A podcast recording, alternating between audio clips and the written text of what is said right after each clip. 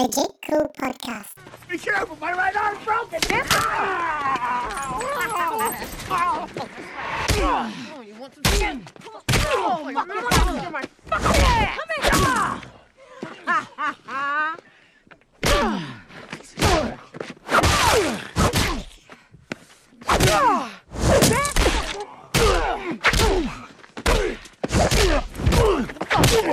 here. That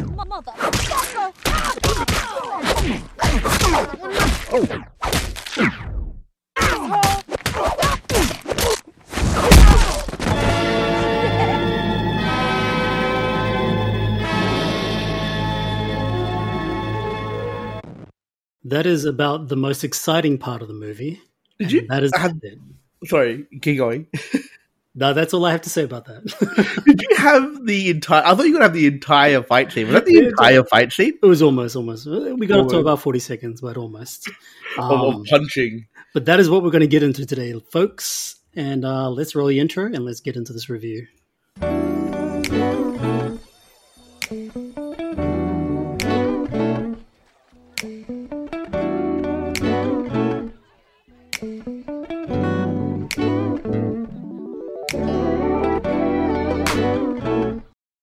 What's up, Tony?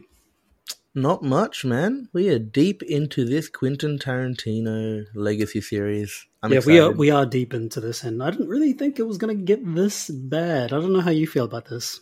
So it's actually funny. It's funny. Like, so I've actually gone out of my way to do research on this movie. You know, like looking at the uh, the background, understand a little bit more about it. Because, like, I, I've I've realized, like, if you look at like a Nolan legacy series, right? Like, you're just judging films on did I enjoy watching it or not. I think that's probably what you've done in the previous series. I'm guessing, right? And that's kind of what we've done thus far. Well, at least I have in in every review I've done thus far for this podcast. But I've slowly realized as I'm doing this um, series that Tarantino does a lot of homages to certain types of films. And whether or not I like those types of films, it feels weird to judge it based on something that it probably wasn't intended to be uh, judged on. So I've gone out of my way to do a bit of research on this one, and so I don't hate it as much as I think you do. I so, guess so you end of that did you do the research just so you didn't hate it as much as when you first saw it? um, Because you were telling me you didn't feel- like it, right? Like you thought this was a painful watch. It was no, it was diff- it was definitely a difficult watch um for me, and it's because I don't think I like grindhouse films. Like, and I think There's I'm not many, steering- right? There's like three. Uh, Grindhouse there's- it's a whole genre, I think, isn't it? Oh, it's a genre. Yeah, oh, yeah, Grindhouse- yeah, yeah. Sorry, sorry, sorry. The double feature with um, Mhm. Robert Rodriguez is like Yeah. you know just two films, right? But then yeah, it is based on a genre of film um called grindhouse films, which which is like kind of grungy slasher films. Yeah, so, so apparently, like, I watched like a quick YouTube video about it. Like, there was a point in time where racism got bad in America. So a lot of like the well-to-do sort of um middle class people started leaving cities to get away from like black people essentially. And so the cinemas weren't doing very well because like those people had money and they were watching films. And so what happened was the um, Hollywood producers at the time decided, let's do double features. So you pay one price, you get two movies, which is what this Grindhouse series is trying to replicate. But also, a lot of the movies were like really low budget, um, didn't have like a lot of like great acting chops, but it was a lot of like over the top action or something kind of gross or something really weird to just try and get people in the door and, and, and watch these movies. And so it's like a lot of um like female prisoners or slasher movies or like um like stuff like that. I think I get it. Yeah. Yeah, and, And so you- this movie you can is an homage to that. Sorry, was oh, that? Oh, yeah, you can see it. You can see it in this movie. Like, Yeah, you can it's very much it. littered that type of content. Exactly. And so hmm. I wanted to understand it because like I didn't like Jackie Brown that much, but it's an homage to black exploitation, which are movies that I haven't really seen very much. And, And you were you've got, like- saying, sorry to interrupt again. Sorry. No, it's cool, it's cool. I you were saying you were saying that it's that you weren't sure if it was black exploitation movies. I think uh, Jackie Brown. Yeah, it's supposed to be. And that's the thing. Like, as I've been doing this series, I've started to realize that, like, Tarantino, um, as I learn more about him, he takes these like concepts of movies that he grew up with that he loves and he's trying to like kind of modernize them and put a twist on them but he's still trying to be i guess um, accurate to the source material so like if i don't like jackie brown because it's not a fun watch that is an opinion but then also i should try and sort of understand it as an homage to an era of filmmaking that doesn't exist anymore and so there's the black exploitation of Jackie Brown. There is the um, 70s samurai movies of Kill Bill. And then there's this, the Grindhouse movies of, of, of Death Proof. And so after I did Kill Bill and Black um, and Jackie Brown, I started to realize, okay, I, I, I got to look into this a little bit more before I do the podcast. So, you know, I can have a bit of a more nuanced opinion other than, ah, this was sucky and I, and I didn't like it. Which is Interesting. kind of where I'm at. interesting interesting. That's uh that's very fascinating to hear. So i'm actually excited to see not, not to see but to hear what your review is of this movie. Um welcome everybody to the legit cool podcast. We are reviewing and recapping all of quentin tarantino films. Um, we are up to death proof. And i was uh I was deliberating whether we should do Death Proof because it's a part of a series known as the Grindhouse Robert Rodriguez series, not to get mixed up with the Grindhouse genres, as Tony was saying, but there are Grindhouse movies between Tar- Tarantino and Robert Rodriguez. The other ones being um, Grindhouse, I think it's called. No, no, I think Grindhouse is the name for the series. It's Planet Terror and Death Proof. Together make but Grindhouse. there is a Grindhouse movie. Is there? Because Yeah. I'm pretty sure. Let me let me let me double Yeah, you look it up. I don't want to be like a guy. It's like actually, I'd rather, I'd rather you tell me I'm wrong. Um, bu- bu- bu- bu- bu- bu- I had it down here. Grindhouse. Wait, but it's weird. It's I'm saying, pretty sure. Grind, yeah, Oh, it's saying it It's together. together, right? Yeah, Sorry, together. Yeah, yeah. Planet together Terror known as Grindhouse. Apparently, actually, in. America, it was funny. So uh, Tarantino and Rodriguez, they really wanted to capture the double feature of, um, you know, yesteryear, and so they released this as a double feature. Because that was such then- a big thing of the past, right? Double features. Yeah, yeah, yeah. Like they Hmm. were trying to like get money out of people, so they were just like, "Hey, two movies for the price of one. Enjoy." Um, Oh, that's what they did with those two movies for the price of one. Yeah and and um Mm. apparently people watched um the first movie planet terror thinking where's quentin tarantino this is not a tarantino film they see the credits his name's not on it they get mad they leave Oh no way! before the second movie starts Ah, okay. You have And- done research on this. Wow. yeah yeah I, I'd, I'd some stuff up i think i'll be doing this going forward Great. just to sort Great. of you know, That's good. be a bit more helpful Mm. But yeah so apparently that happened that was quite funny Okay, yeah. So Death Proof.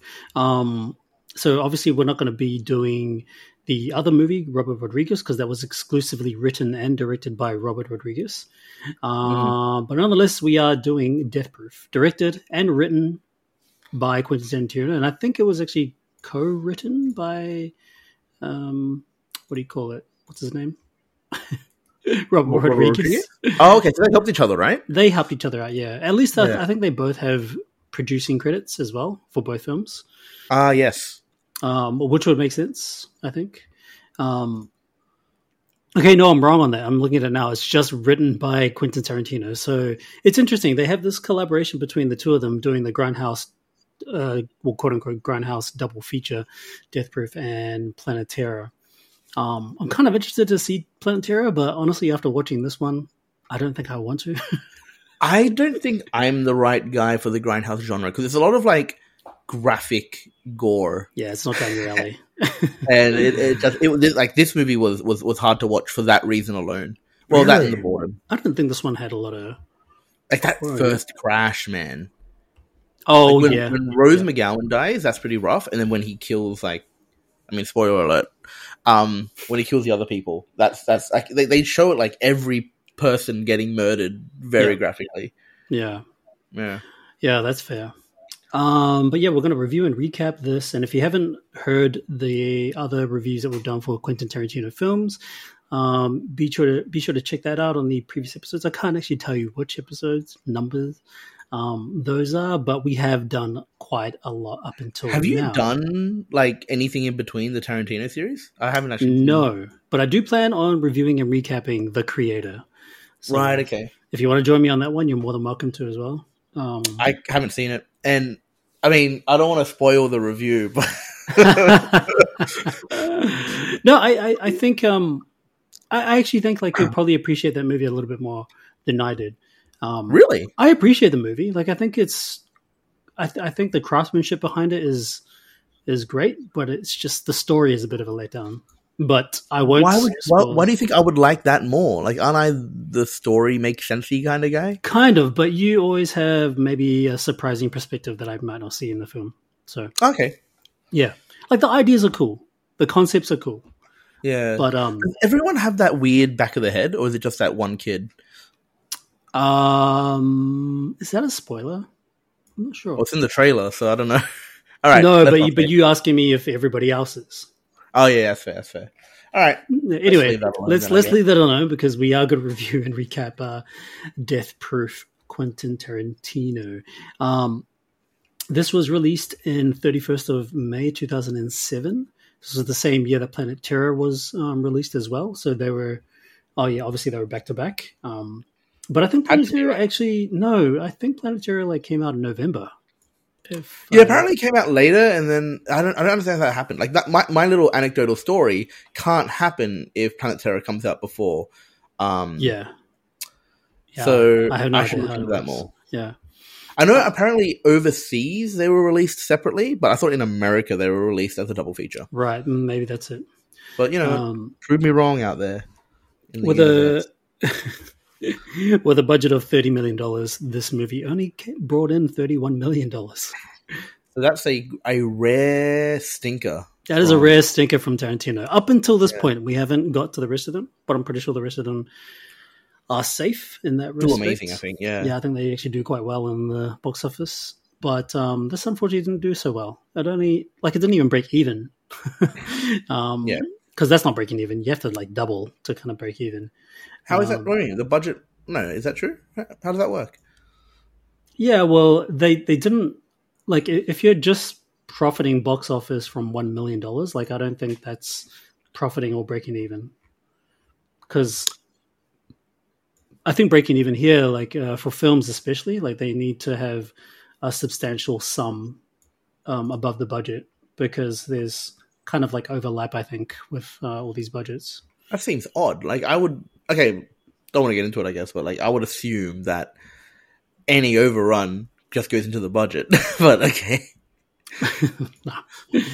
Um, Anyway, yes. starring Kurt Russell, Zoe Bell, Z- Rosario Dawson, which I was surprised about because we didn't actually see her for a while. Um, but again, I didn't really know how this story was structured. So Yeah. Were you I'm- waiting for her? Like, did you? yeah? I was kind of like I knew she was in it, and I was like, wait, we're so far into the movie, and we haven't even seen Rosario Dawson. Yeah. but then I understand there's like two different groups and blah blah blah. Um, Vanessa Ferlito, Sydney Tamia Portois, Port- Portois, Portois, Isn't it Poitier? Portier, Like Portier? Sydney, Sydney Poitier. Oh yeah, she plays herself in the character. No, she plays Jungle Julia, but Sydney Poitier is her father. Same name. Oh yeah, gotcha, gotcha. The the famous actor. Right. The goes to show how much I know about this. Tracie Thoms, Rose McGowan, and Jordan Ladd. Now there are a bunch of other characters that I didn't mention, but it's such a long cast list, so I just I just sort of focused on the main group. Is there really? Who, who else is there? Oh, there's that It's one. Like the cast list is massive. oh like the random guys. Yeah, there's a whole bunch of like the boyfriends didn't get included into this uh, cast list. Oh, you know the the driver in in Act Two? No, that's Tracie Thoms. Okay, no, you got Mm. you got everyone. Yeah, I you got like most like most of them. Maybe I'm Yeah. missing a couple of girls from one of the groups. I think. Yeah. Uh, but yeah, this movie has a Rotten Tomato score of 67 from the critics and 71 from the audience. So again, it's another one of those Tarantino films where we we might feel a little bit indifferent about Mm. the film compared to what the ratings are and what the reviews are. So, but I also I, like I always feel like these Rotten Tomato scores are very much indicative of just the hardcore Tarantino fan base out there. You know, like you reckon the Dick Riders? yeah, I think so. I mean, like there's so many fanboys out there of Tarantino. Maybe they're all the ones that are out there on the forums on Rotten Tomatoes. Just So you think this is like deserving of like a thirty? And I think this is more like a forty, yeah, thirty percent, maybe forty percent. I don't think it's. I don't know. I, I feel like forty is rare. Like, and again, I, I've complained about Rotten Tomatoes a million times, but I feel like you know you What either would, get like what would be a or an 40 eighty. What's that? Sorry. What would be a forty for you? Out of curiosity. I see, like, okay, so like the, the, the premise is like more people than not think the movie is not good, right? So to me, I can't even think of that. Like the idea that like just over half of the critics think it's not good. It has to be like some inoffensive movie that's like kind of fun. Like, I can see maybe like. Uh, I, I don't even know. Like, I feel like maybe like like like the Anchorman or something might be something that like maybe would have got a forty. No way. when? Isn't that widely accepted as like a funny? Okay, movie? people love it. Yeah, I don't know. Like, I'm just thinking of like some sort of. it- did you just say that because you don't like Anchorman? I actually like Anchorman. I'm just trying to think of like because it can't be an objectively awful film because then it'll get like a ten, right? I can think of a few that's objectively awful. Exactly, but they're going to get a ten. They're not going to pass the test you've just given me of a forty. Because we're not saying that it's a four out of ten film. We're saying that forty percent of critics liked it. hmm Now, Yeah. That's like a weird thing, in my opinion. Hmm. Maybe I'm not really un- just sure where you're getting at with that, but um, I mean, Rotten Tomatoes is not based on a score out of 100 to say this is what the score. Like, it's not a 67 out of 100. Mhm. It's 67% of critics thought it was good. Yeah. That's what I think. It, that's how it works, sure. and I find that odd. well, it's an aggregate, like based upon the amount of like peop ratings that people give it But out of it- five. I think Is it's it, or is it five, an aggregate of binaries? I thought it was just fresh and rotten. Like it's just a, a binary choice. I'm assuming it's like it's an aggregate from the amount of like stars that that a film gets. Okay, well in that case, Hmm. that's better because, than I be- thought. because the tomato meter is based on five stars. Oh, okay. Well then, Yeah. I'm willing to let that go. Then cool. That's Yeah, good. because if it's not an aggregate of that, then why would they even have a five star system? Yeah, no, that's true. I thought it was like literally fresh or rotten. Like it was, it was a binary no. choice. In which case, I'm like, how I mean, it's not it's not stars. It's like it's like out of five is what I'm saying. Yeah. Okay, that's Yeah. pretty cool. So anything considered, I think it's like three and a half Mm, out of five is a fresh tomato, yeah. and anything below that is a rotten tomato. Okay. Yeah. Um, but yeah, I can think of tons that have that have rottens. Yeah, it's not that. I was just thinking, like, I find rotten like just goes straight to the floor. But no, if it's out of five, that actually makes my whole thing moot. Like, my my entire argument is based on the idea that it's a binary choice. Yeah, a binary system where it's like yes or no kind of thing. Yeah, and it's like Mm. forty percent of people said Yep. yes, and I'm like, okay, well, that's hard. Yeah, but if it's um, like literally three out of five, then I can think of a few. It's definitely not like a push poll question because that would be completely egregious to the films itself. Yeah, Yeah, because that would be a terrible way of like um, tallying a score for a film for sure. Um, Cool. But yeah, um, this movie. Let's get into some first impressions. What did you, You think? So you should go first because I think you're going to be more negative than me. I want to let people come up from Okay. from your thoughts.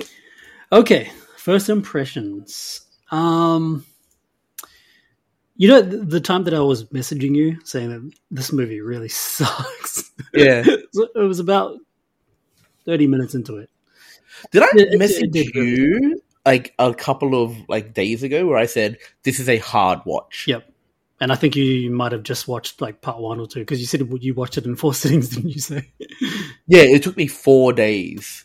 Four days. Um, yeah, man, this is a hard movie to watch. is what I said to you. It, it is, man. It is, I, I'm with you. Yeah, I struggled. Thirty minutes in, I really struggled. I was like, "No way, this is this is not good." I feel like I'm getting dragged here. But um, but then it kind of got a little bit better. Like after we got rid of the first group of girls, and we got into the second group of girls. For some reason, I think it just got a little bit more easier to watch, and I think it's Oh. because I understood the format maybe a bit better. Um, and I tried to search with a magnifying glass. Where is the story going? Yeah. And I didn't realize until we got to the second group of girls. I was like, I don't think there's the story so, so much as it's just like a guy that's psycho wanting to kill girls. Well, apparently it's based a little bit on the movie Psycho. Oh, Like a little bit. really? like, and, and, and just to be clear, I haven't actually seen Psycho, so I can't. I've seen Psycho, but I saw it a long time ago. Yeah, so apparently, like, yeah, it's just like sort of it's a it's a slasher movie that uses cars instead of knives, Okay. and Um, yeah. I I, th- I think the thing that I struggled with the most was just not you know we're, we're so used to like understanding that there's some kind of reason behind a protagonist. Uh, sorry, an antagonist. Um, Yeah. Some kind of purpose driven um, point as to why this person is killing people, but I didn't really pick up on any of that type of stuff. So, So, when I'm looking yeah. for the classic things in a film, you're easily disappointed, and then that's kind of the bait that I fell into, or the trap that I fell into. Yeah. So I found it really hard to kind of get my head wrapped around this, and I was like, I was constantly checking my phone, looking at Instagram. I was like, I'm bored. Oh, you yeah, man. Like I actually had to watch and force myself not to because I wanted to check my phone, yeah. and like a part did, of me I actually did, I'm wanted weak. to check the plot. Sorry, what was that? oh, That's that's I didn't do it, but I wanted to badly. Yeah. Well, yeah, I did. I was weak, and I was just scrolling through Instagram while I was watching this.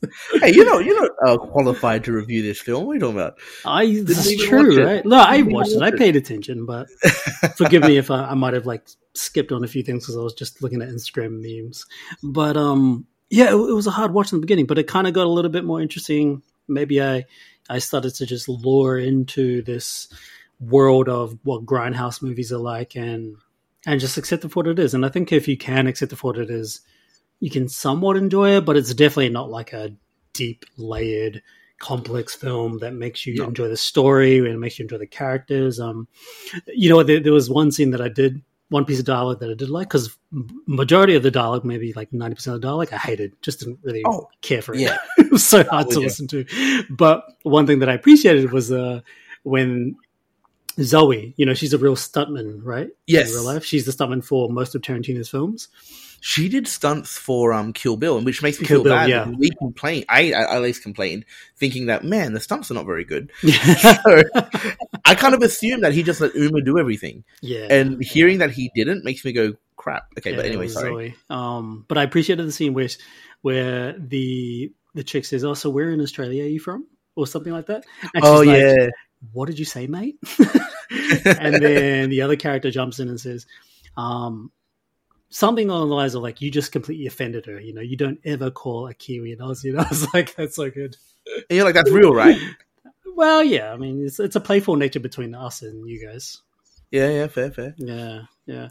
So yeah, I mean, other than that, it was just a pretty boring, flat film. It was really hard to enjoy, but I kind of like the the last twenty minutes or so. You know, where they get the car and they ride around the car, and then she's on top of the bonnet, and we get into that And little fight sequence at the end. set piece, Yeah. yeah, and the action set piece that's kind of cool, and that's all I take away from that. yeah, that's fair. Yeah, Um, Over to you. Okay, so I'll share thoughts. So, like, I'm not going to go too much into the um what I learned afterwards. I might try and like sort of pepper that throughout the recap. But like, yeah, I'm kind of with you. It was a hard movie to watch, and if I'm judging this based on like my enjoyment of it, it is low, right? Like the the the dialogue is meandering. It just just is slow and they're talking about things that are inconsequential. And normally I'm okay with that, right? We've talked about this a lot in Tarantino movies in the past. But um it's just like yeah, like sometimes it works and sometimes it doesn't. This time it really doesn't. And then that first half, the entire thing is pretty awful. Right? Like you, there's there's so many things that don't matter. Like uh you got Jungle Julia waiting for this director to come see her and she's just getting slowly disappointed by him. And it doesn't lead to anything really. Like there's just nothing there, and like, but I kind of realized. Actually, I am going to go a little bit in, into the the stuff that I learned afterwards. Like, it's a movie that's just showing you the victims of a slasher film. Like you're just getting an insight into these victims before they get just ripped apart. And I find that kind of refreshing in a way once I saw it happen. Um, okay, I thought Kurt Russell did a really good job. Um, like he's got this like sort of charm, um, kind of an old guy, uh, and then he's got that like sort of sinister thing that sort of pops through when he starts talking to like the three main girls that he's trying to murder. I like to say that he's got the Ted Bundy complex. Yeah, like he comes across as like a believable serial killer who's actually also believably charming to certain people. Um, and he plays that really well. And I think like his character was a difficult one to play because if you get to the second half of the film, he just doesn't handle pain well at all, right? Like he just becomes like a Yeah, he's a wimp. bit of a wimp. And, we get to the end. it's believable. Like I feel like like his character is actually somewhat nuanced, and I, I quite like that. Um, I really enjoyed the tonal shift between the first movie and the second movie. I thought that was um, really cool, and actually, like the second movie, um, sort of by itself, I really quite liked. I would say it's like arguably a good film. Are you talking about Jackie Brown? Wait. No, no, no I'm talking about uh, the just the second half of this film. I consider Oh. them two separate movies. I was so confused. I was like, what do you mean two movies? the daytime scene to me is Yeah, so okay. different tonally. It's so different um in just so many ways that I enjoyed that film a lot more. Like the the dialogue makes just it's more pointed. Uh, you're learning a lot about the characters, and it's like a little bit meandering, but it's not quite like the first half, right? The first half they just talk about nothing for ages, and it makes you want them to die. Like it made me want them to die. Second movie, I, a second half, sorry, I like them more.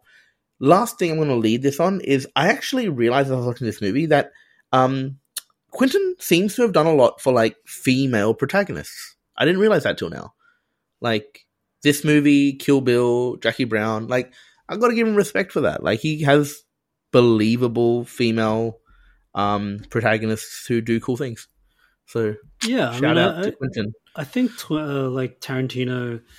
I hate to use this word, but like he Tarantino is pretty diverse and Yeah, in all his films. Like, um, I don't think he has any films that are like any particular race or any it's not just gender or anything like white dudes all the time. Mm. I, I- do appreciate that. Which, that. And, like, by the way, for the record, for the record, I have no issues with. If you want to just like roll with, like, look, Nah, I hate white dudes. dir- dir- directors. That is so racist. Can you imagine if you said I hate black dudes? That would go down bad. I know, but I didn't, so I, it's fine. But why is it okay to say I hate white dudes? Because they're in the position of power. So as an underdog lover, which true. you should be, That is not no, true. you- see, that's the thing. You're the Barcelona lover. You don't. You're an underdog guy. Barcelona's a, they're an underdog at the moment for sure. What do you mean? You got a great team on FIFA. FIFA. It's not FIFA anymore. Yeah, yeah. EA? EA. FC 24. Yeah. It's a great squad, though. It's a great squad. Have you played it? Nah, I'm trying not to. Uh, it ruined my life last year. Yeah. Yeah, don't do that then. Um, Anyway, sorry. yeah, Oh, yeah. so what was saying? Um, I forgot. What Oh, you, were you- did you want to go on that tangent about like diversity and, and, and race? Oh and yeah, yeah. like yeah. I, I wanted to say just to be clear, like I think writers and directors and producers should always choose the right people that are right for the job, right? yeah. Like it should be based on merit, skill, and um, talent. And film shouldn't really. understand what you're saying. Yeah, films films should never really be be used as a tool to just like try and diversify the screen just because you're But- doing for the sake of it. with the amount of nepo babies out there, wouldn't you help diversity by throwing a rando a bone? Like, think about little Denzel, right? Nepo give baby. people a chance. Is that what you're saying? I'm saying like, like you are actually helping the diversity of future Hollywood by taking a hit and and, and pushing for that diversity now. It depends Because- on it, it depends on what kind of like um, risk you're wanting to take. If you're making if you have ten films and you and you want to use all ten films to to like push diversity, then I don't think that's a good odd. um, A good odd, sorry. what- yeah, I don't think those what are you odds are good. Like like I- I, I don't think you're gonna get like just for the sake of doing something for the name of like diversity and not really looking at the the skill or the talent of the people involved then i think your chances of having successful 10 films are relatively low See, I I kind of disagree. So my view in, in think, something like acting, I guess, is I, I don't know how much time we want to spend on this, but like, there's probably a lot of people who can do the job. It's kind of my thought. Like, I don't think there's going to be a massive decrease. anything in that just undermines the just the career of actors a little like no, no, I think like you know once you get to a certain level, I think they're all kind of like good enough. You know what I mean? Uh, I i don't know yeah, like, I, don't think like like, like, if if you're saying if you're using the same if you're saying that in the same way that you would like qualify like a builder, let's say, like you know when when when builders get to a certain level, they're more builders of the same. Is that what you're kind of saying? not the kind of the same, but I feel like the difference is not going to drastically change the output. Like you get like a, a Henry Golding or something, and you put him in a role where, like I don't know, Ryan Gosling's in. I feel like it's probably going to be a similar-ish outcome. You put Henry Golding in La La Land, it's probably going to turn out all right. Is kind of my thought. Now, I've never seen Henry Golding in La La Land. I don't know how much he can dance, but like that's just kind of my stance. If you're saying like I, you can you can see certain people in the same role, yeah, for sure. I mean, but but like the same same thing goes with. I could get like atomic builders to build my house the same way that I could get like Burroughs builders. I just looked at two birds next to me. Yeah, I don't, I'm surprised you know two building. No, no, no. I just looked at two words there. See, I'm really good at this, improvising. No, Yeah. but um, like I'm, I'm sure I'll be able to get a relatively similar outcome if that's what you're saying. Sure, I agree with that. But then I, I also think that what you're saying seems a little bit like a Faustian bargain. It's like, oh, so maybe you could select a hundred people that are all of diverse cards, and they could all do the job relatively the same. If it Mm. was like Joker's Heath Ledger or something, or if it was like um, Daniel Day Lewis's character from Last of the Mohicans, I can't remember his name, but yeah, is it uh, that kind of what you're saying? like, yeah, like like you're talking about like like really iconic performances, right? So it sounds like kind of Hmm. dicky to be like, yeah, anyone could do that. I'm not sure it's not anyone that could. Like you're still going through the audition process, Yeah, but you're saying but like I'm sure there's some Asian out there, Yeah, probably. Yeah, yeah, yeah. probably. And like all I'm saying is because of all the nepos, you would be doing di- Hollywood diversity a favor if you ch- went out of your way to choose the other race Yeah. so that they could have their nepo baby But because then, they're but super then now it, sounds, now it sounds like you're just talking more about intention. Like when you say when you say the words, if you were to go out of your way, it's like yeah, that's a different. I think that's a separate topic compared to like you just casting people for a film that you think Well- is right for it. I feel like, uh, and I can't speak to Quentin Tarantino's um, motivations here. It feels like a little bit that he's gone out of his way to cast, like, to be diverse. Honestly, I do. Maybe I, I don't know. Because, like, it doesn't make sense that he just lucked into extremely diverse films and everyone else just didn't. And he just happened to choose the best actors on the day, and they all did too, and all of their movies are white and his ones aren't. Like, that just doesn't compute, right? I don't know. he had to go out of his way because what are- what's what auditions are he hosting where all the diverse people are winning and all the other auditions are not like that there's nothing that really like that really indicates this idea that he's going out of his way to look for diverse Well, he- either he's shit at picking great actors because he's not getting the same results that everyone else is getting or he's brilliant at it and everyone else sucks. Like they're the only like for the disparity to be that large something has to be different in their There's- respective but there's processes a lot of directors and writers that are just shit at casting actors, even if they're white. Exactly, though, but like, why are his movies in particular so diverse and everyone else's not? You know what I mean? Like, there has to be a difference. Either he, you know, that's kind of the point I'm trying to make. Yeah, I just don't see. I just don't see like how that could lead to like his decision making or being intentional about getting diverse characters or actors. I mean, that's the assumption that I'm, I'm, I'm making purely because he ends up with diverse films. Like, Hmm. either his casting agent goes out of the way to do it, or they somehow get really diverse casts Maybe doing the same exact like, process as everyone else. My takeaway from all of Tarantino's films with all the cast members is that he just he just found like the right people that he wanted to be a part of his films. When you listen to his um to his interviews, like he talks about certain actors not getting the job because he preferred that actor getting it because that Yeah, actor was like- just a better better suited for that character. But if you look at like his first film, it's just all white dudes, and then he just he gravitates away from that pretty quickly. Yeah, like with the, next film. his subsequent films. Yeah, but like It's like straight Again, away like- though, but like, uh, like I, I'm, I'm, I'm not seeing like um, any reason for him to be intentional about it. Like I just go by the interviews that he's that um, that is out there on the internet. I go by um, this idea, which seems a little, it makes a bit more sense to me that he's just looking for the right people for the right role. Um, there's like, To be honest, there's like- quite a few like white actors that he just didn't want to cast in that position because he preferred somebody else who was like black or something. But even even writing like a female lead is like an overt act, right? Sure. Like But that but it- kind of. I don't think it's out of the ordinary. But like, it's, especially for for, I don't think anything was like somewhat rare. Like what? If you think about like female, like sort of um, protagonist stars, like you're gonna go to Ripley, you're gonna go to Sarah Connor. Like the well runs dry pretty fast. sure, yeah. yeah, and he's gone out of his way to do like three movies in a row with like female protagonists. I don't know. It just seems like One was a, a book. One was a Jackie book. Brown? Yeah, Jackie Brown's a book. That's true. Um, and the other one is Death Proof. Yeah.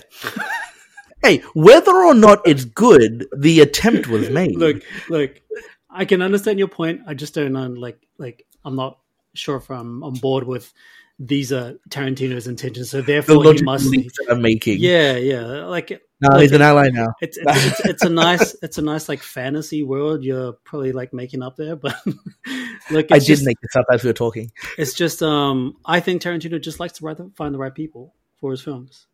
Um, and Glorious Bastards, that's a movie that came out in 2009. That's all white people.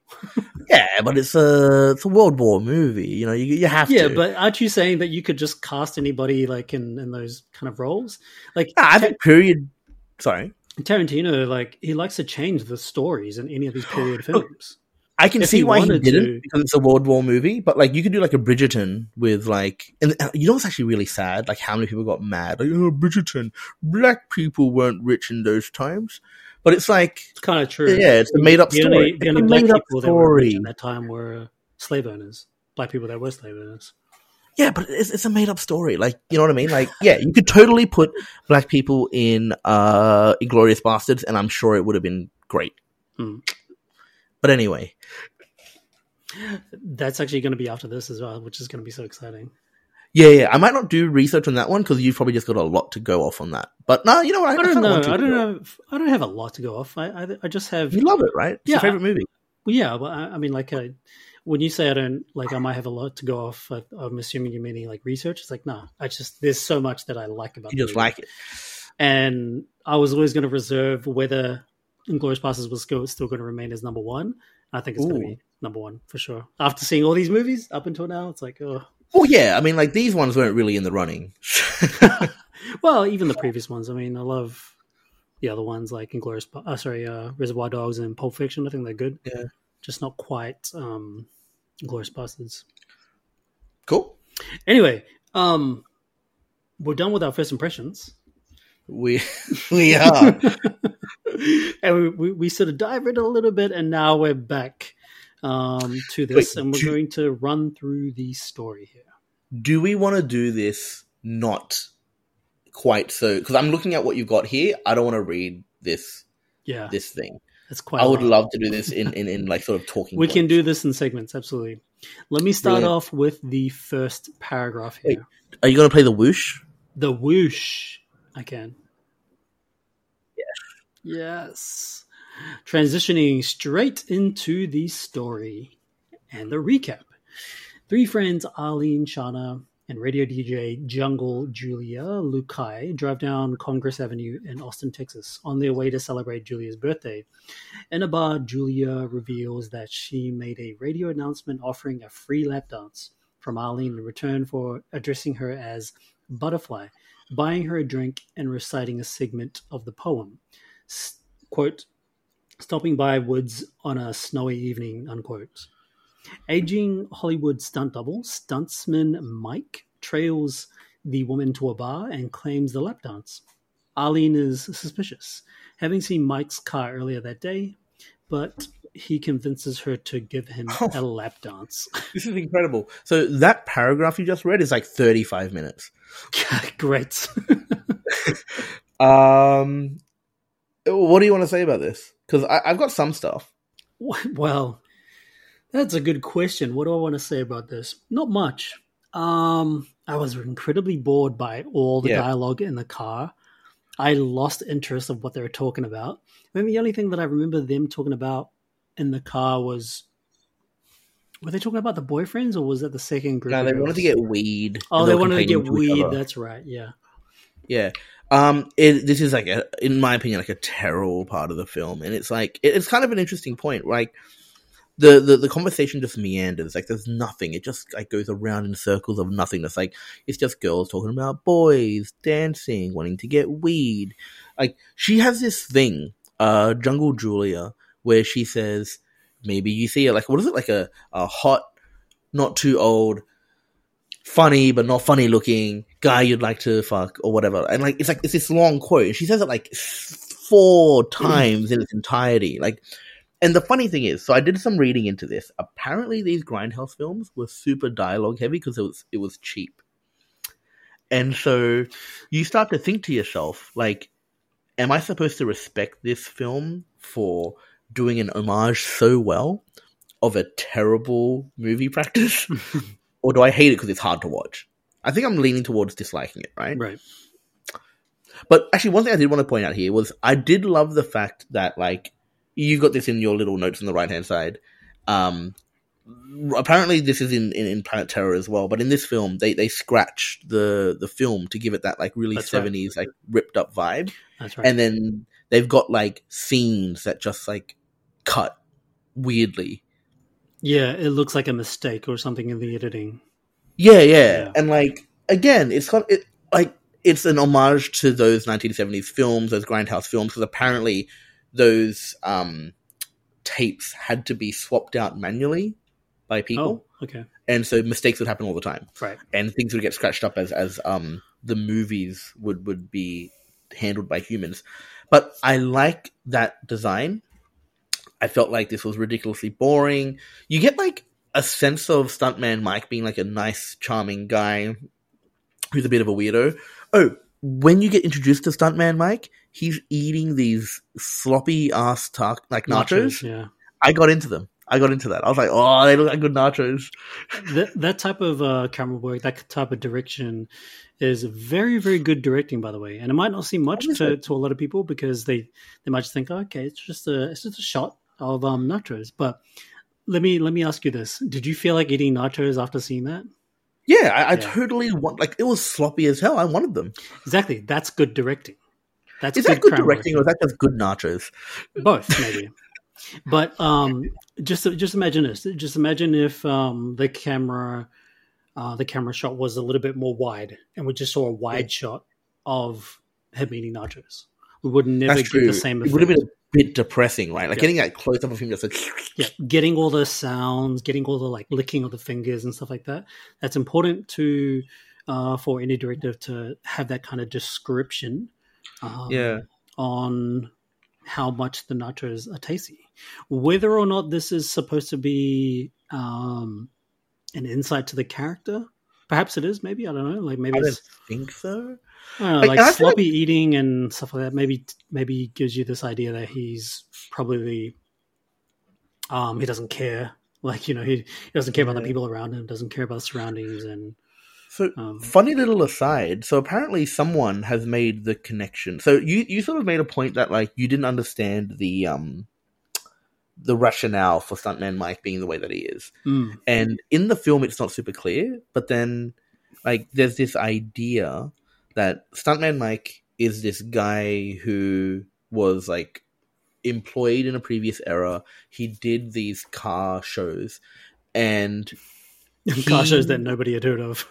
that's the point. These are these car shows that like are so far in the past that no one's ever heard of them. Like there's no need for a guy like that anymore Mhm. because they like CGI car chases. They don't need stunt people. They don't need to pay them. They don't need to like have death proof cars. And so he's this guy who's like bitter at the world. And so he chooses like young, attractive people to kill because like they've got their future ahead of them where Pretty he's much, like yeah. kind of wasted his life. They're kind of the people that are perhaps going to take over his career and all that. Yeah, like in the new world of like, and you know, actually, funnily enough, you've just raised a really good point. Jungle Julia is in like the entertainment industry, hmm and so are the second group of girls. They're all in movies, so maybe he's actually angry at the industry as Yeah. well. Casting all the young people that are taking over the career of himself and other Yeah, people as well. and and no one even cares about the the work he's done that he's so Hmm. Yeah. proud of. Now, the And reason why actually, kind sorry, sorry, Yeah. like No, you go, you go. Sorry for interrupting, but it, it just came to mind. Maybe this is the message behind the film: is that um, certain people are taking away the roles of stuntmen or stunt people. Um, maybe that's what Tarantino is trying to say. Because you know how Well, there's there's a little yeah. bit of a protest, um, not a little bit of a protest, but there's always murmurs, like p- protesting murmurs about certain filmmakers that would vouch for, let's say, visual effects artists, um, Mm. stunt doubles, um, or stunt people in general, like trying to get them the accolade and the recognition they, that they deserve. You know, they're trying to fight for awards for them, for example. You know, stunt people should be getting awards. This is something that a lot of filmmakers have been um, being hammering away at the industry for a long time. But there there isn't a category for great stunt great stunt person. Um, and, Yeah, greatest stunt. yeah, greatest stunt ever. Like I think there should be a recognized category. Absolutely. That's they're doing good work. They're doing hard work, and Yeah. they make the movie great. Yeah, yeah. So so maybe that's what Tarantino's trying to do with Death Proof as well.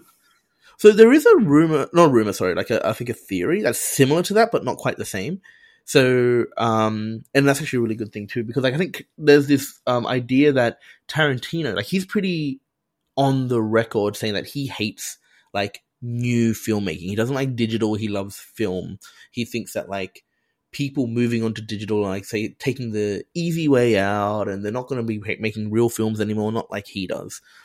And so it's a similar kind of viewpoint of like this guy who really values the old things and the world is kind of moving on without him and he's quite bitter about it. Mm, another layer to the message.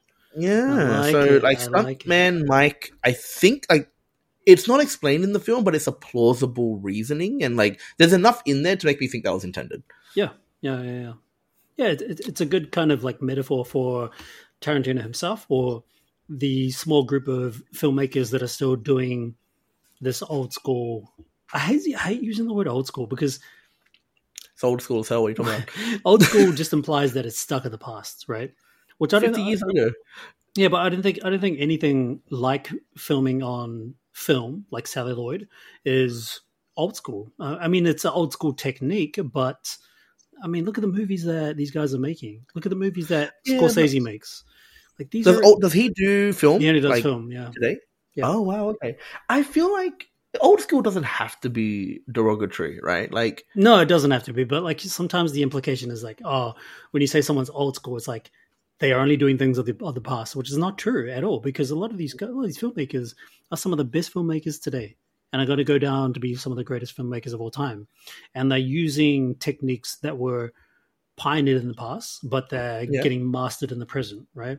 And they're just learning to tell like better stories through a medium that they believe to be the best suited medium um, for the kind of story they're telling. See, I would love it if Scorsese did digital one day and just like said, "Yeah, yeah, it's it's, it's way worse." I hate it. or you know, he never even tried. He or he's that. just like, oh my god, digital is like way easier. I have to do a film. Yeah. like, did you know that editing can be done in a week?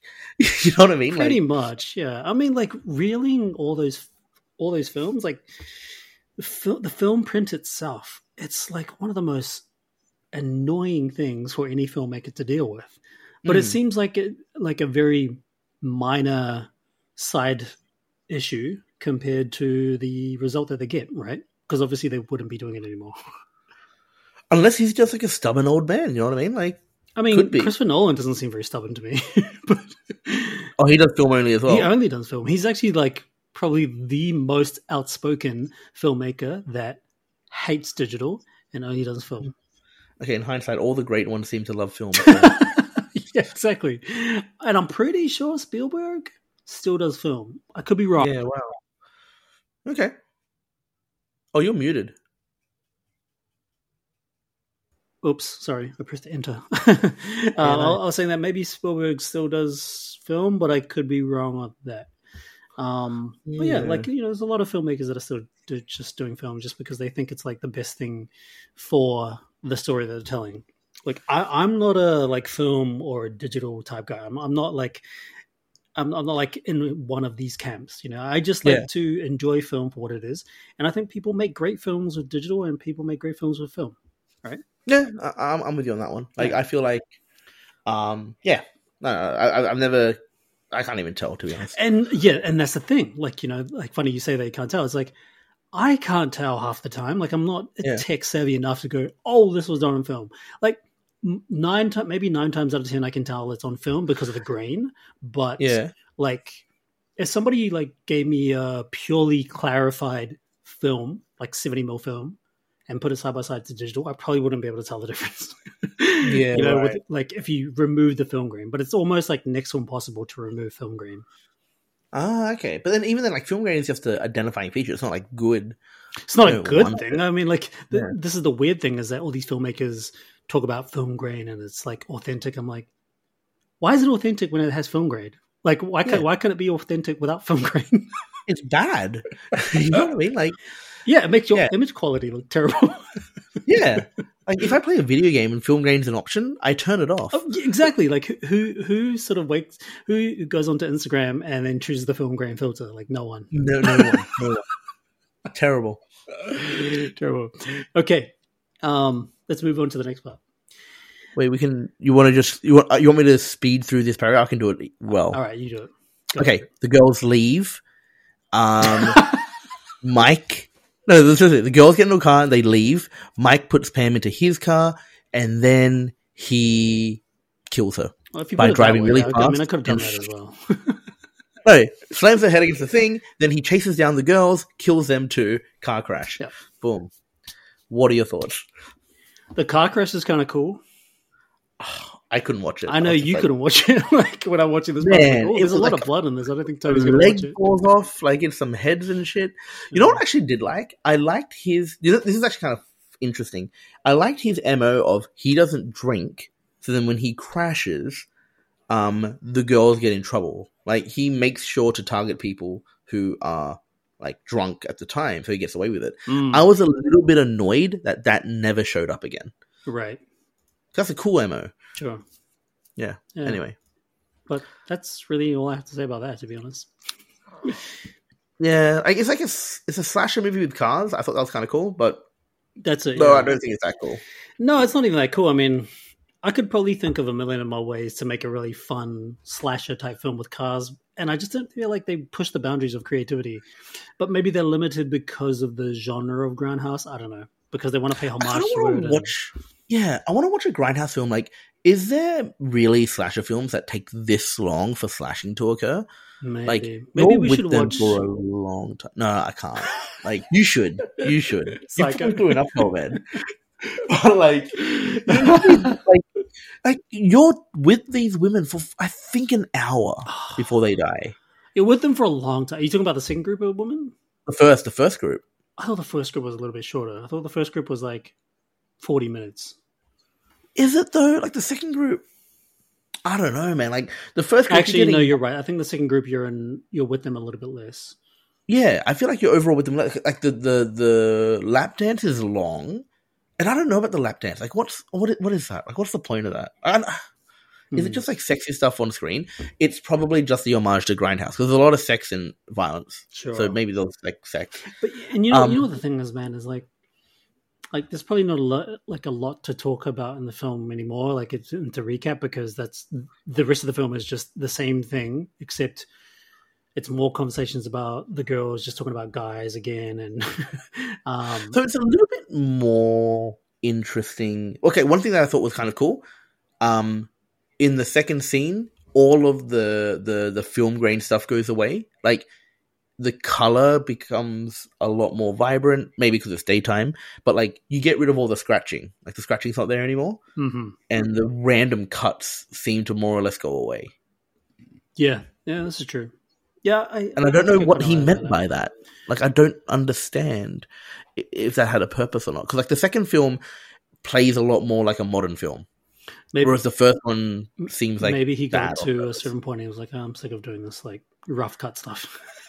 yeah, like it feels like really the first movie is like the homage to Grindhouse, and the second half is like now let's try and get the same story and make it a little bit more modern because it, it feels more modern, just the way it's shot, the way that the dialogue is, the way the action is, all that kind of stuff. Yeah. I don't know. I actually just forgot that that was happening too. You just reminded me What? that there was less of that in the last part of the film, or the second film, like how you refer to it. Oh, the scratchings and all that. Yeah. Yeah, yeah, yeah. Mm, It just kind of goes away like, like, like, like that. yeah. So the thing that's kind of interesting is I think the dialogue's like a little bit better, probably not a heap better. And like, Not is that because like we're just not the target audience? I'd love for someone to be like, yeah, you know what? I love that girl talk stuff. Uh, perhaps, but I just feel like like we got to this point in the film where we've accepted what we're what we're going to see next, and sure Yeah. enough, we we dive into that same thing. It's just a different group of girls, but these girls are much more like butch. You know, they're a bit more physical. Um, they're less scared compared to the other girls. You know, Well, that's like- only at the end, right? Like, what about the start where you're having these like long conversations about nothing? yeah, it's 'Cause, like, boring. I don't But- understand like the same guy who's talking about like Madonna being a metaphor or like tipping being like something I don't agree, uh, believe in Hmm. Can also write this dialogue. Like I don't understand that yeah, I don't understand it because like th- these aren't like just girly girls either. They're like worldly. They travel. They've got careers, and Mhm. like the idea that they're just sitting around talking about guys they want to bang. It Yeah. just seems uh, reductionist or something. I don't just like- I just see these these sequences like I I almost see this movie in two parts, right? yeah. One part is there's a psycho. Second Sure. part, it's just girls talking. Yeah, Like there's no story. You know, there's no story whatsoever. It's just about a guy who's on a rampage to kill these girls because he's perhaps jealous, perhaps he's like losing his career or whatever. We don't really know. We just kind of elicit these ideas. Um, and then the second part is just like it's almost like a documentary, you know, like just watching girls go on the road, and that's yeah. it. It's yeah, it is frustrating to watch. And like one thing that's kind of interesting is like you've got like Zoe and and Kim, I believe. Kim, Like, yeah, They have this um uh, I guess like difficult conversation about like ship's mast. Like I want to do ship's mast. No, you said you'd never do it. And it's like a long conversation where ship's mast is like considered um very dangerous. They said they'll never do it again, blah blah blah blah. blah. And I believe like maybe Quentin was going for like, oh, the mystique. What is ship's mast? That's going to make my audience really interested. and I did not feel that. Like I was just way. annoyed yeah. by how much time they were talking about ship's mast and Mhm. not showing me ship's mast. Yep. Like, Yep. I don't know if you thought that as well. Yeah, just like bait and switch dialogue, and I just was just didn't care about it. And then Yeah. the moment that we get to, um, Kurt Russell, uh, you know, coming back and doing his thing as being like the psycho that runs him off the Mm. road or just chases after them. It's it gets a little bit more interesting. I like I do like that uh, we got to see that character again that was in Kill Bill in the first. Oh, the cop. not the The cop, cop. the guy at the end, the one that sells the car to the girls. Who is he? Um, forgot his name. As in the character or the actor? The actor. He's uh, Jasper, who plays Jasper. He's the one that sells the car. And what is he in Kill Bill? He's the one that rapes um, uh, Uma Thurman. Oh wow! I thought, okay, yeah, that's interesting. Like the cops are definitely in the same universe because it's got the same name. Yeah, yeah, yeah. yeah. I didn't recognize Jasper. I actually didn't and- pick up on that, but yeah. Yeah. Oh, I saw him in the starting credits. ah, okay. Yeah.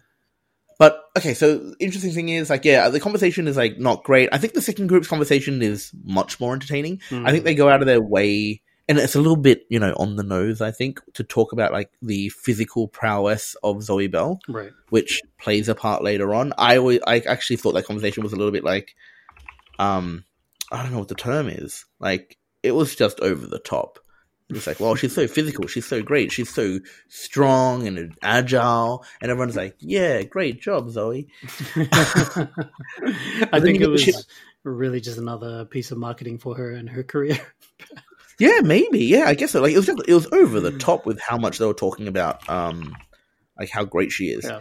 And so the action sequence uh, what do you think? I'm actually not a big fan of car chase sequences in, in, in most films. Like, Mm.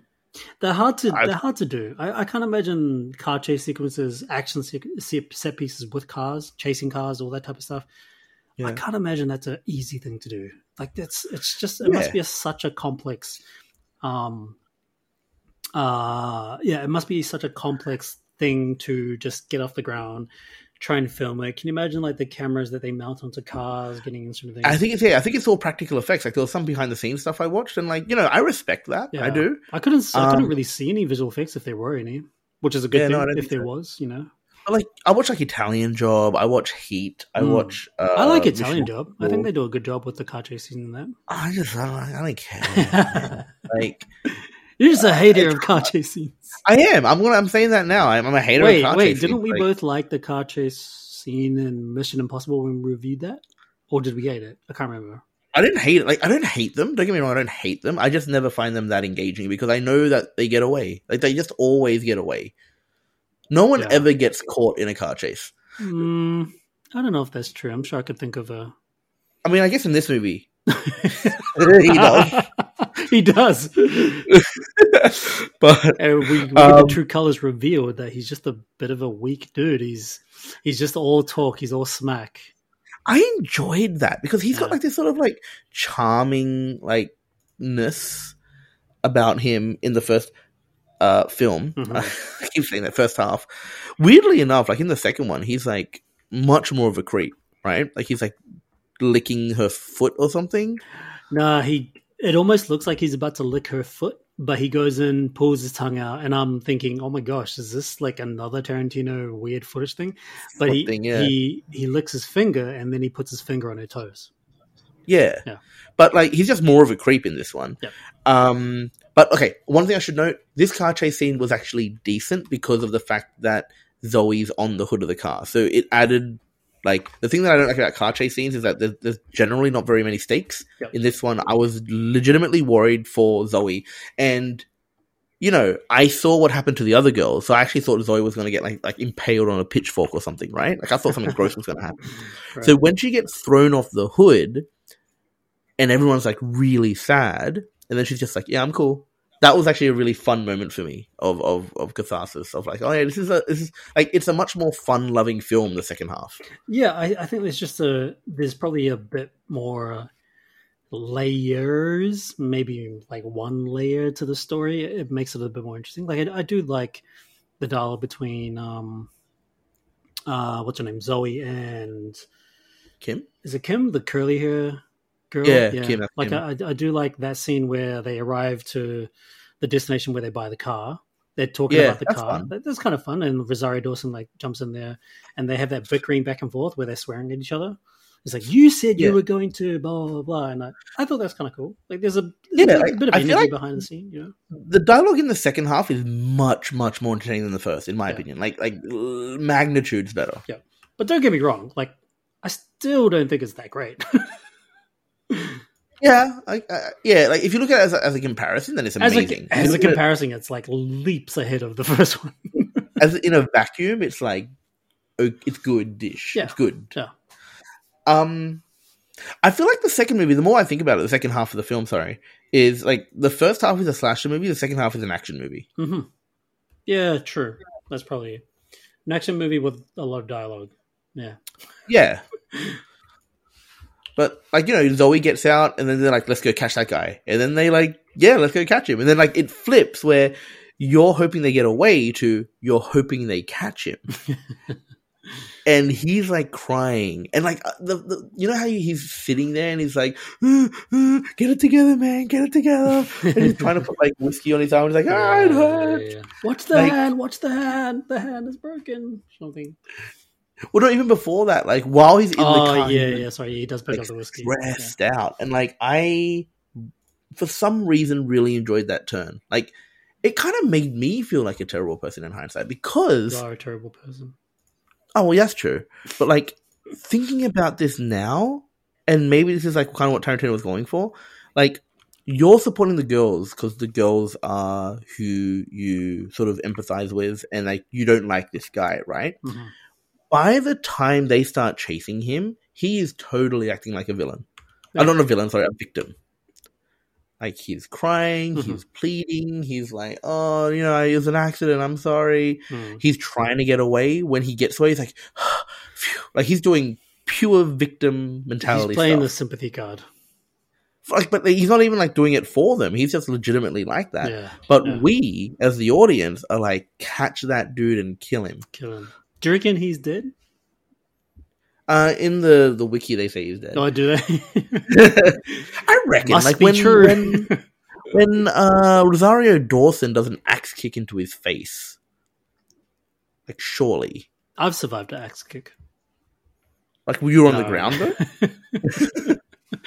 though? um, yeah, I don't know. I mean, I don't even care if he does survive. it doesn't really So- matter. But Oh yeah, just to talk about, like I said, so Zoe gets thrown off the car. She just gets up and she's fine. Super cool moment. They Mhm. chase him. They crash into him. There's a long car chase scene, Yep. which I didn't care for. Then they smash him, pull him out of the car, and they and just beat him to do, death. they do the bully circle, is what I call it. Oh, you call it the bully, the bully circle? circle. Yeah, yeah. You have one person in the middle, and everybody's pounding on him. Yeah, That's the I bully feel like- circle. It's a fun like 19. It, it becomes really whimsical by the time the Yeah. movie ends. Like it's like a fun like punch, and then he spins, and then it's a Yeah. punch, and then he spins. And the sound effects for the punches are pretty funny as well. Like they're, Yeah, they're they? Like- so over the top. They're like, and I'm like, all right, okay. But you cool. see him just like spinning and blood's coming out of his mouth and spinning, spinning, spinning, and then he gets kicked down. I think I and think then the girls had kind of good technique, didn't they? Yeah, they look good. They look quite kind of okay. And then like when he dies, they all jump for joy, and then it like freezes in Freeze- midair. It's like a freeze frame with credits. The end. It reminds me of how uh, Jackie Chan old kung fu movies end. It's like such an abrupt ending. It's like he wins the fight and then he walks off and is like, no, no, no, no, no, and then the end. I, I think in Drunken Master two, Probably does the same as well. um, I think he literally does a freeze frame while he's cheering. like I, I, I, I can't.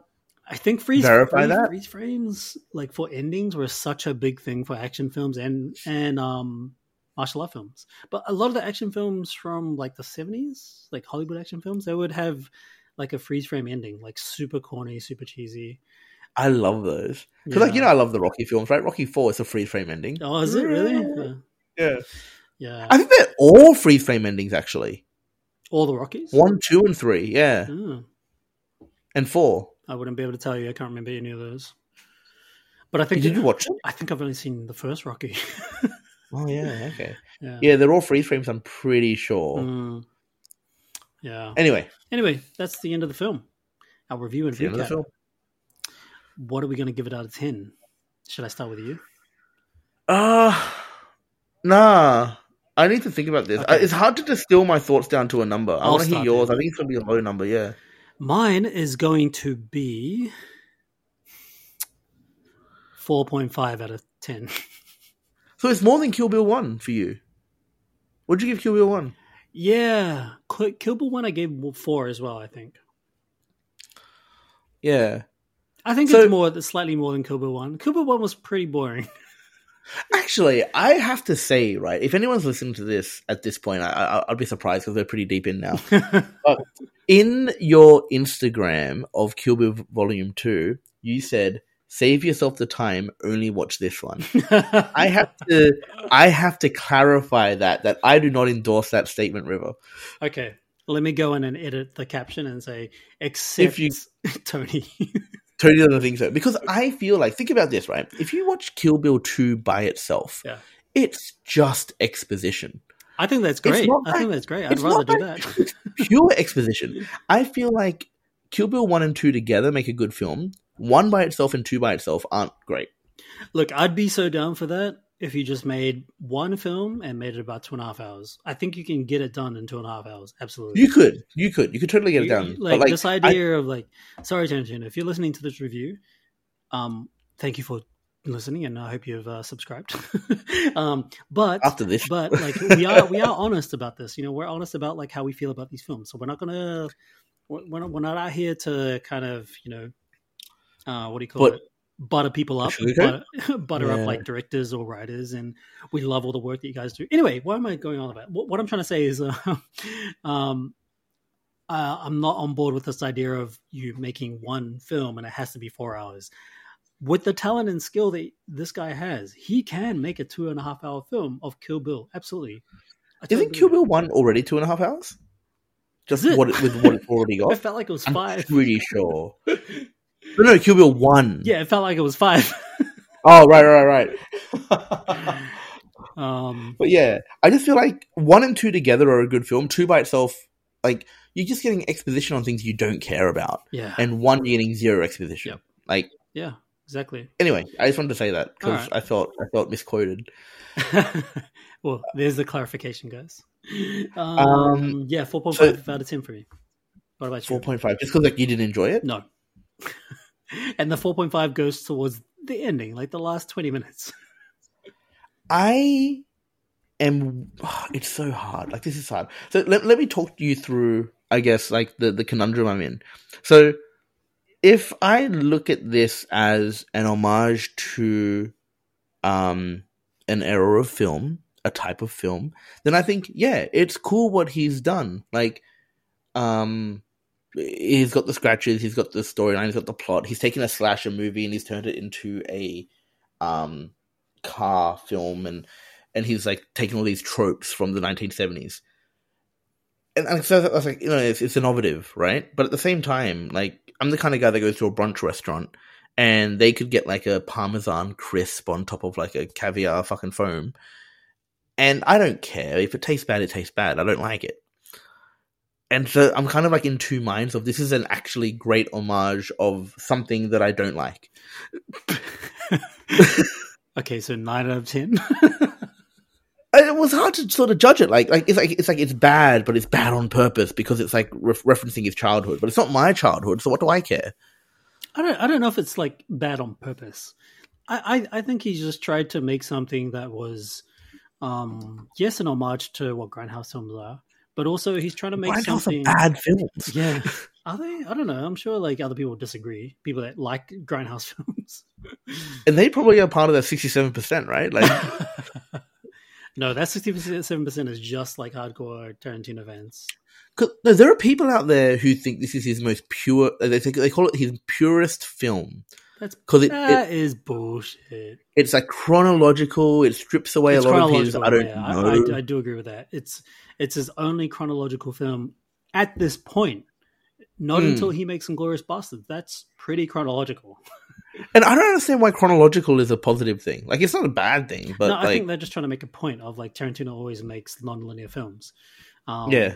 but it's not so true. It's like the later, the latter, the latter, or just the last part of his career. They were all pretty much chronological films. Django I, I can't remember Django chronological. actually. I think no, no, more or less is. I think I'm pretty sure. I know that Glorious. There's is- time skips, but it never skips backwards. right? I know Glorious is like 100 percent linear. Um, What else? Uh, Once Upon a Time in Hollywood. That's pretty linear, for the Yeah. most part, at least. I'm pretty sure that actually the whole film is pretty linear. Um, but yeah, like um, like it's just um, I don't want people to get into this trap of thinking that Tarantino is good because he does non-linear films. Like, no, I think a good filmmaker, good filmmaker is a good filmmaker, right? Like, But like, why? Why does a person need to make a, a linear film in order to be a good filmmaker? Like, if if you make good films and they're all non-linear, it, like that's it shouldn't fine. be either or. Like, good films Yeah. should be linear and and non-linear. Like, you can do whatever. I feel like if if you're the guy who makes non-linear films brilliantly, like I I feel like that's fine. Like that shouldn't be a point of like negativity to say mm, you can only do one type of film. It's like okay, cool, they're great Right. though. Oh, you're thinking that that's what maybe people imply. Yeah, kind of like oh, it's linear. This is like a better like it's, it's like yeah, it's a more pure film. Which I don't even what what what does pure film even mean? Yeah, I don't know. I, I think people are being over expressive when it comes to their um, affinity for someone like Tarantino.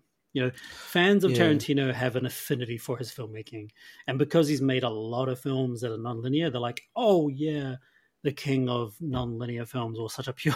I don't know. Yeah, it's Yeah. weird.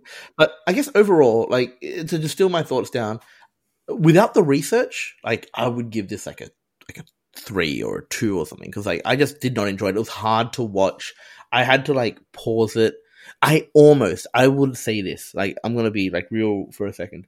I almost um stopped the film and then wanted to just watch a YouTube review of it and then I wanted to parrot their ideas to just get through this.